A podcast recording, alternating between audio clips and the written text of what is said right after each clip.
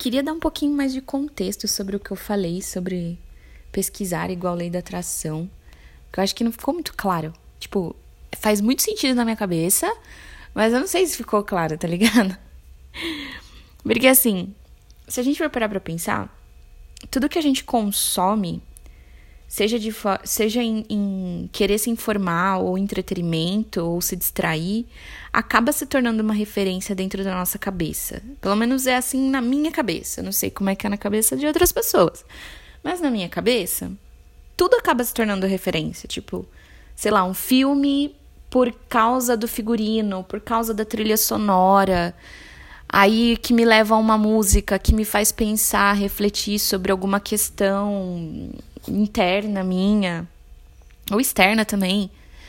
E aí, sei lá, imagens que me causam sensações e emoções e que eu acabo salvando e, e revisitando para poder, tipo, ter outras ideias e tudo mais.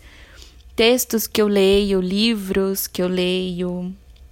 Enfim, para mim, tudo é referência.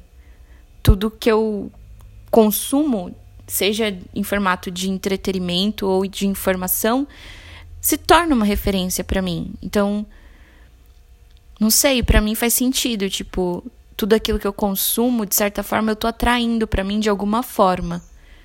Eu acho que tá consciente do que que você busca em cada formato de informação, entretenimento, diz muito sobre quem você quer ser para você mesmo e consequentemente como você é para os outros também.